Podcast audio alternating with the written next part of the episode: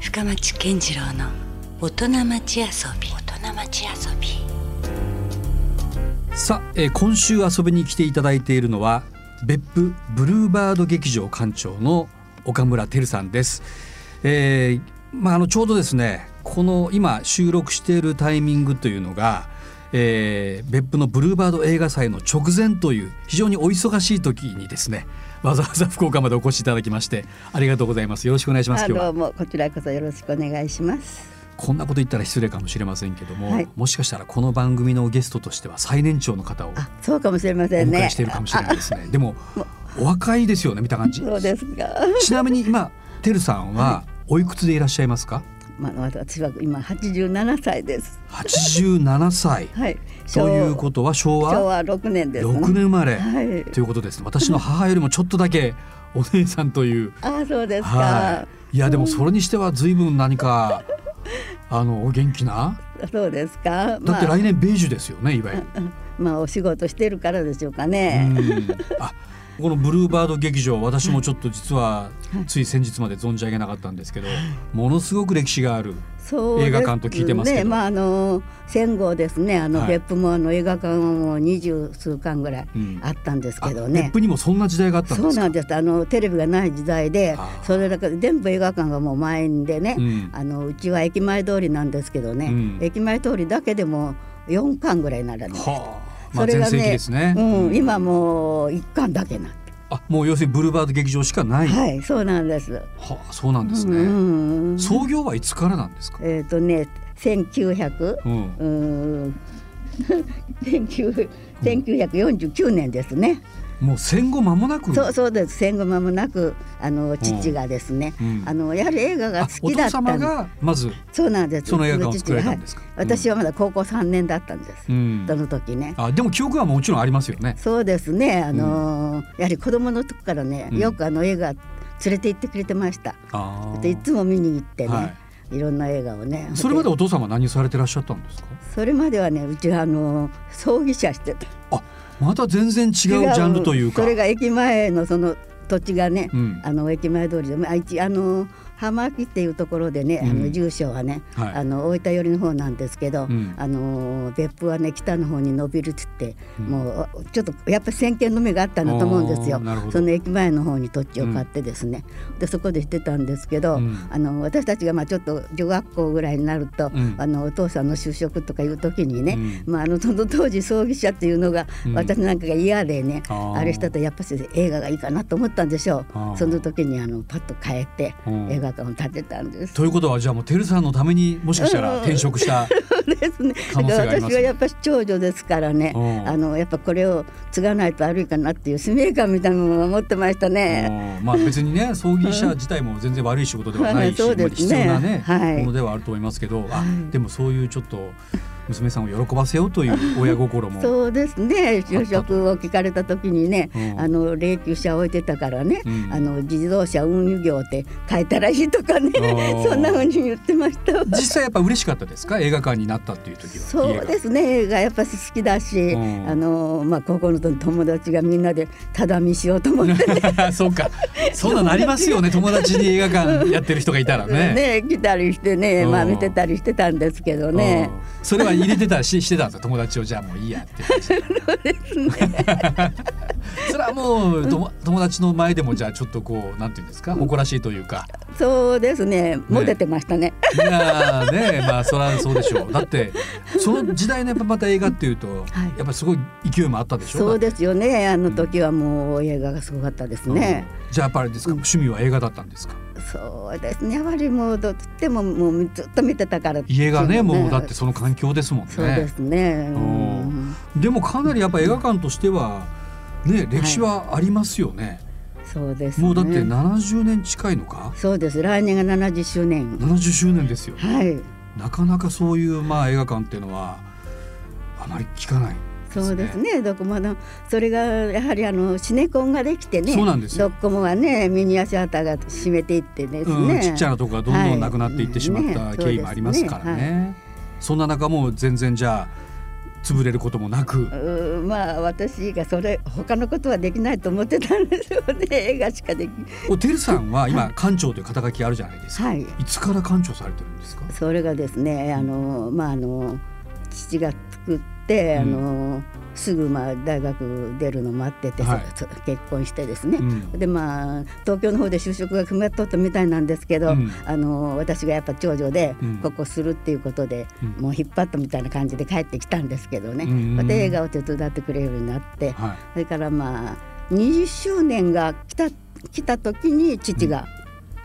亡くなりましたかね。あはあ、お父さんも亡くなられて、ははいいそれであのーそういうのでそのまあ結局あの一番最初はあのーまあ、小学生にね、んあの感銘を応募してね、うん青い鳥っていうのが多くあってそれをつけたんですよあ。青い鳥がブうんルーバーそれドの、なくだんだん変わっていったんですけどね、うんうん青い鳥ってつけてその小学校の生徒をね、あのー開館の時にあのそのクラスの子50人全部ね、うん招待しました。へえその映画がね、うんあのーあれです白雪姫だった。ああまあ子供にもすごくね、まあ、人気があるとういん、うか、それはまあ父がね映画館したっていうのがね、うんそのく子供に夢を与えたいっていう意味うでんなるほどこさえたんですよね。うんそれでまあそういうふうにして、うんそれからまあ高校生なんかが来だして、うんあの高校の野球部あ野球部じゃない映画部のうん生徒がね、うんあの洋画もするんなら、うんブルーバードにした方がってことで、ああそそれこででブル名前ーがバードにな名前がついたんですよ。おーでその頃はその最初あの東宝東和の映画が多かったんですけど欧州映画、うん難しい、うんヨーロッパ映画はい、ヨーロッパ映画のようなあのそれこそいやここにね今手も、元に写真白黒写真もありますけど、お父様がね、はい写ってるバッグに映画の看板も出てまして、これがまあちょうどロベルト・ロッセリーニの「無防備都市」そうですねこんな時代ですそよ、ね、うなんです無防備都市とかねうん黒水線とかね、ヨーロッパ映画が力が強かった時代ですよね、そういう映画がま珍しい予想はまあまあこれ邦画をしてるけどもイタリアの映画ね、ですうんはいそういうのをしてたんですけどね、うんうんあのそれから今度はその昭和のあの30年代になったら日活が、あはい、ね裕次郎が出出るはい頃ですよはね。い今度は日本のま でたもう力がちの主人の方がうん日活にしたいってことで、うんそれでその名前も日活ブルーバードに変えたんです。あなるほどあということはお父様が亡くなられた後は、うんてるさんの、まあ、ご主人はい。がそのまま後を継いでという、はい。まああ形だったんのです一緒に、うん、まだ父のまあ、おる時ごに、養子的な感じだったんですねじゃそうそうです。うん父おる時にずっと一緒にね、あはい、してて日活をしてたんですけどうんうね。んまあその時代が一番良かったですね裕次郎の時代そっか渡哲也、まあ、うん洋画で一回ボンと映画の火がついて、はいで今度は日本のいろんなね、はいまたスターたちがそうなんですそ次の時が々とその今のビルに建て直した。なるほど、はい、まだ駅前で高層ビルが少なかったですうよ。んうんそれであのビルにしてで日活を始めて、じゃあ景気も良かったんですねその頃そはうですねその頃はもうあの従業員も多かったし、んあのお正月の3日間なんか大入りっていうの出してましたよああそっか大入り袋をね ああれに1,000円ぐらい入れてるーうんそれでもうみんなに3日間ぐらいは出してましたね。じゃあもう当時の別府に暮らしていたり出身の方っていうのはものすごく多分思いがあるでしょうねそここにうね。んうんうんあの大学でなんかあの子供の時にね、うんアーブルバードに親しくて、まあ、東京の方に出てうん何年かして帰ってくるでしょって、うんでまだあるもんですからそうねですよねだからそれ嬉しいですよあ懐かね。しいっつってねみんなが、うんどうかしたら自分の出身の小学校さえなくなってしまったりとかねそうですよねいうこともあるぐらいだから、はそうやってなんか通った映画館がね今でもちゃんと元気でそうですいるねっていうのは嬉しいですよね。えでもそのご主人が最初館長を継がれたわけじゃないはでいすか。そうですでてるさんがその継がれるってそいうれのは、ね主人あの父が亡くなったねはい、翌年に主人が亡くなったえでもすごくまだ若いそ41歳うわーそれは私が40歳になったばっかしでしたそれショックですよね。はい、まさかそんな考えてもないですよねそれがうんずっとあの病んでたんじゃないんですよ。うんうん、あの急性心不全ですからね。あ突然ですかお風呂そうなんです。うわだからもう本当うもうどうしていいか分からない、ここで何があるかも何にも分からないような状態でですー。ねお仕事はされてらっしゃったんですか、あてるさんも一緒に。の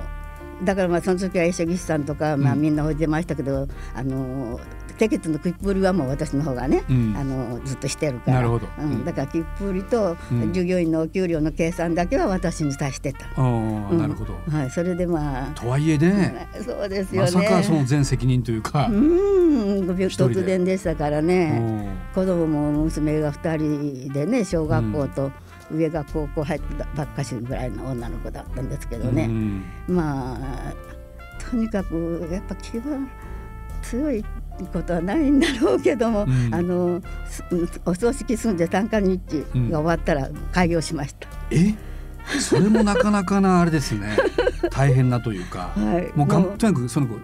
やらないかんという気持ちがそ強うかっでたんですすかね。お客が待ってると思うんですねあ。ーなるほどね、うんその悲しみに浸ってる暇もないというかそうですね。すぐに始めてあの頃はもう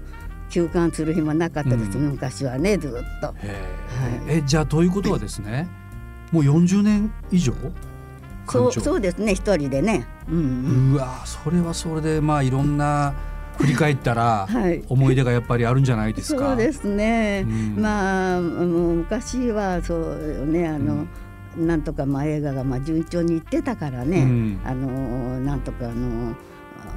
あ映画会社のセールスさんたちもいつぐらいまでは調子良かったんですかその映画の勢いというか。そうですねやはりあのシネコンができた時にバタッとこうあーあの成績が落ちましたというね。ことは平成に入ってから。そうですそうです大分にね、うん二巻あのシネコンができたんですよ、うん東映と東宝の。はいその時にやはりあの大分としょ、しょまあ、それからあとが松竹私が一人になって、うんあの別府に松竹の専門家がなかったもんですからうね、んそれで松竹をするようになって、はい、で寅さんの時代だから。ああそれはそれ時では人気ありますよずっねと。順調にね、うんうんまあなんとかあの従業員さんも置いて、うんあのやってきてたんですけうどんね、うんあのそのと後にあのシネコンができシてネコンが来てうんその時にあの同時封切りやったのがガタッと落ちたもんですから、うんもうあの。あの再営二番館っていうんですか、はい大分で一遍封切ったのを、はいあの別府に持ってくるリバイバル上映ですねリバイバルにうんうんなって、うんそれでもうガタッと講習落ちて、うんその時にやっぱしその時だけ初めてやめようかなと思ったのあなるほどじゃあ、やっぱ長い歴史の中で一回はやっぱそういうちょっともうその時にこれは続けられないなと思う時期があったんですうか、んダメかなと思ってもう従業員さんも、うんねあんまりその給料も払えないような感じで、はいほんでもうどうしようかなと思ったけどあやっぱりでそれであの、うん私が朝日新聞がねいつか取材に来た時にね、うんあのもう別府でねあの、一巻になっても私は映画を続けますって言ったのがねあ出てた もう言ってしまったんですね公のその面前前でにねずっといい時に言っ たから、はああの時にあんなふうに言ったなと思ってね、うんこれはやめられんと思ってねああなるほど、ね、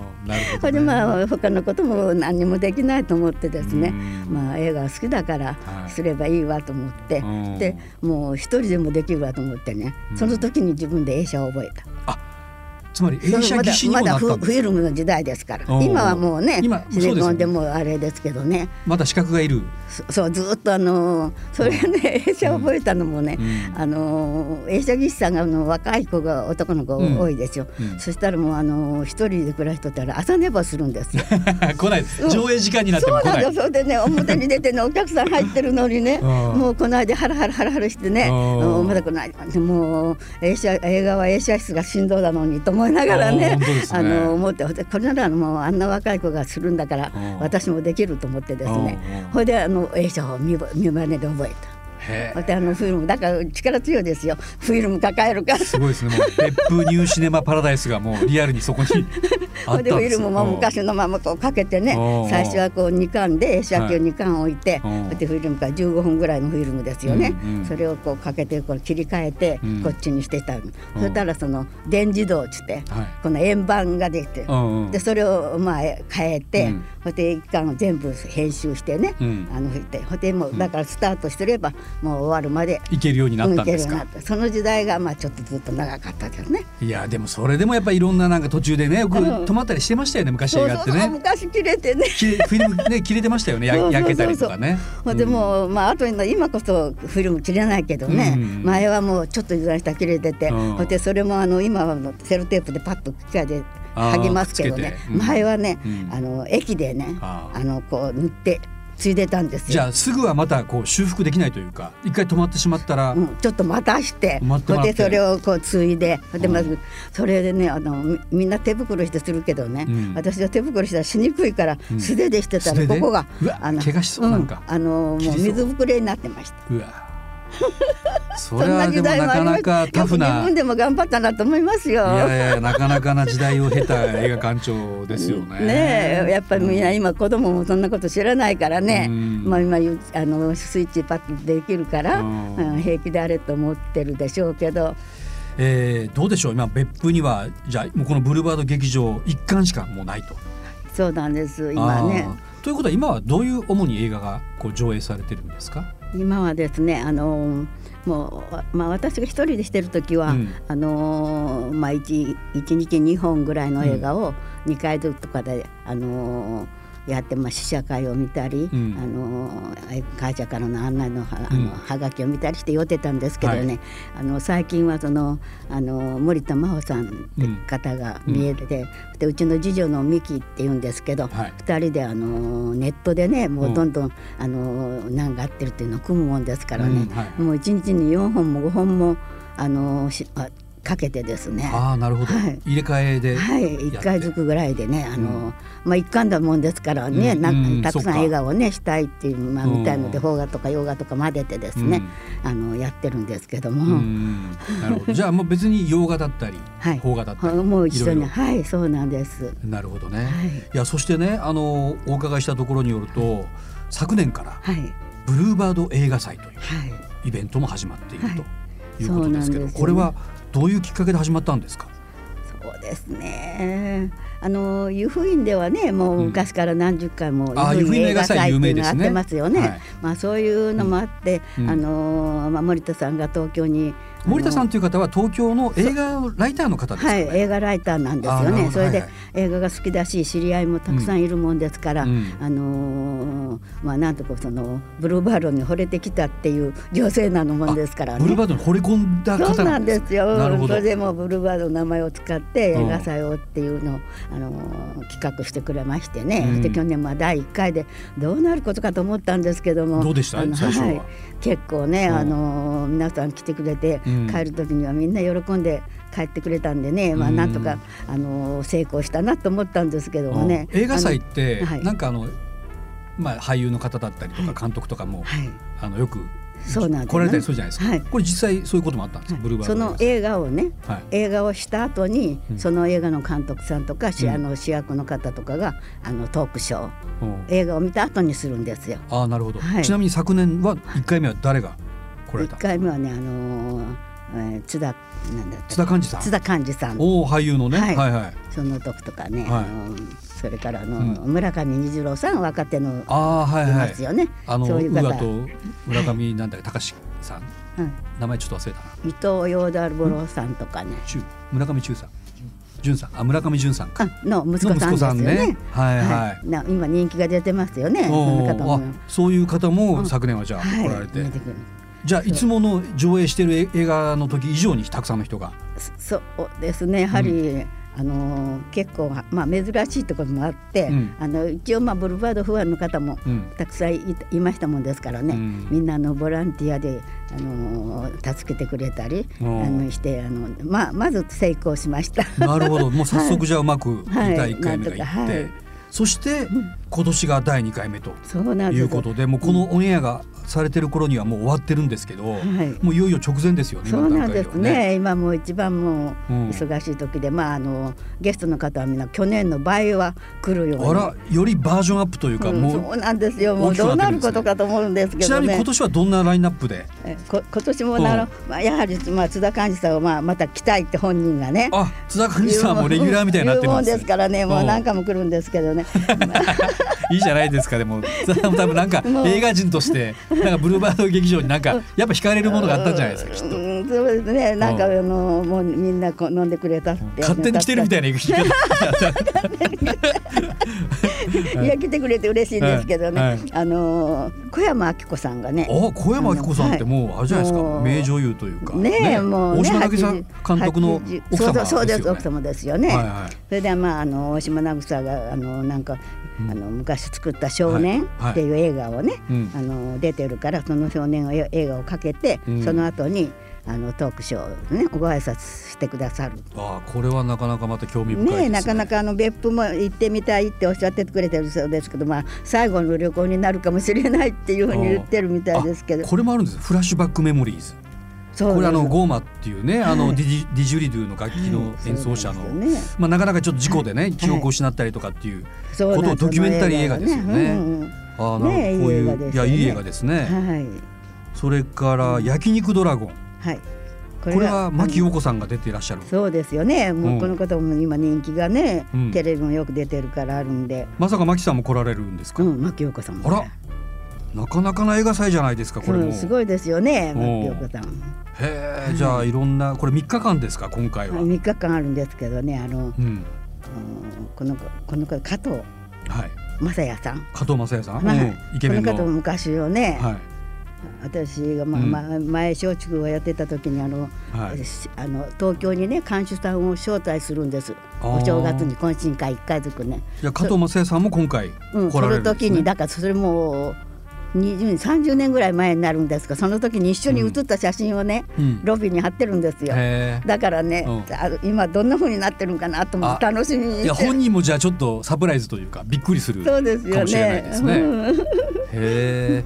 もちろんあれですかじゃあてるさんもうん何かその映画祭の時は何かご挨拶というかうんああの壇上に上がったりということがまあるあんですか、そうですね去年の時はね、うん私にまあ3つ好きな映画をって選ばせてくれ、はいもらったんでね、はいそれでまあ、あのー私は西部劇が好きでね おー「あのビオグランデの砦」とね、はいあのーそれからまあ松竹のあのあれは何でしたっけ、うんあのー日本いや洋画ですか、うん、あいやいや松竹の邦画でね、うんあのーとあのー西部劇的なのありましたっけ、そんなほ松竹で松竹のね、蒲田行進曲ああ蒲田行進曲ね、うんあれをはね、選んで名画ですねまああれうもん、とは雨に歌えばと3本選んだんですけどおうねその時はその蒲田行進曲を最後にしたフィルムだったおううんでフィルムを私が一生懸命回してね、うんほいで最後にしたからあの映画が大体フィナーレでこう盛り上がるような映画だもんだから、みんなが総立ちでね、うんあの拍手でね、うんもう大変盛り上がったんですよ。へほんでこ今度今年はねもううんあのー森田さんがね、うんあのーあれがあの日活が電水時代だったんだから、うんあの裕次郎の映画をしようっつって嵐を呼ぶ男、ーあなるほど、うん、おう嵐を呼ぶ男をねするんですけどその時にちょっとな、うんなんか語ってくださいあっほんとて語り岡村テルになってますねうんいうことでからまあ今何を言おうかなといやだってさこれあの改めて僕の手元にフライヤーがあるんですけどもうだっててるさんがもうビジュアルに使われてますからねえこれはあの別府の有名なあのなんだっけこうタワーみたあいなの別府ねテレビ塔ですテよレビね塔があうっん、て、別府タそワのー左右にてるさん があのコラージュされてますからそれはもうなんか一つのねもうこのブルーバード劇場といえば岡村てるさんということなんでしょうけどね。そうですかじゃあこれはもうね今の段階ではオンエアの段階では終わってますけど今年もきっと、ねえみね、んな盛とり上がるんでしょうね。そうですよねう、んちょっと楽しみですね、はこいれ楽しみにしてますでもさすがにあれじゃないですかちょっとお疲れになったりとかするでしょうやっぱりこう準備だったり。そうですね、うんもうやはりどうなることかなってまああの今一応若い者たちにお任せはしてるんですけどもねあーまあ結構そういう若いスタッフも育ってきてくれてるんです か。はまああの全く取りはなかった次女がね、うんあのなんか今森田さんと一緒だったりということで、うんいろいろあいろいろちゃ んとこう、そのえうんお,、ま、お娘さんですか。はいそうなんですあがもうすでにはいそういうスタッフにもなってらっしゃると。いしうてこくとれなんてでるすんねですけどねなるほどまあでもとにかくその歴史がね、えーまあ、てるさんが館長を務めても40年以上経ってるわけだし、はい映画館としてももう60年はいそうねな70来年年70周年70です周から年でねすからね、そういうところを何かこうやっぱり映画館にもある種こう染みついてるんじゃないんですかそういう年輪というか。はい、ああそうですねもう、どんな、うんあの行ったことがない人が結構多いとは思うんですけど、はいどんな雰囲気の映画館なんですかちょっとレトロっていうかそうですね昔ながらっぽもうやはいりとこですか、うん、あのーほんとちっちゃなねあの80席しか席がなくてあの小さいあの映画館なんですけどうも、んあの今ねシネコンは全部ステージがないですよね。あないですね、うんまあ、もうほぼ昔はすぐステージクリがあーンですよねったからあー舞台があるでしょ、はいだからあのトークショーする人たちはね、うんあの客席とそこが近いからそうか舞台挨拶もしっかりできる、うん、歌いますよねだからこうわりかし質問とかうんこうしてねあうんの、えしやすいようですよ。あということは、まあうん映画祭としては2年目ですけど、うん全然映画祭ができる環境ではあるんですね。あそうですね本来はねはい